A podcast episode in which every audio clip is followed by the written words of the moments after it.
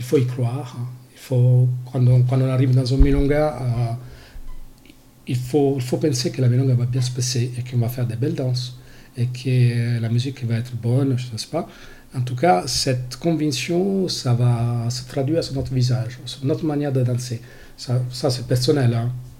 Je pense que nous sommes les acteurs d'un milonga. milonga. Nous, nous, sommes capitaines de l'âme de la milonga.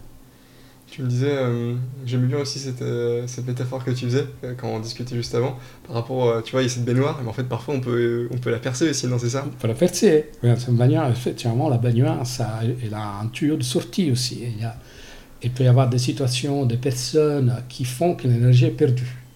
Il y a des personnes qui peuvent refuser tout le monde, ou alors des, des danseurs qui sont qui, qui n'acceptent voilà qui- qui n'acceptent pas le regard des, des danseuses.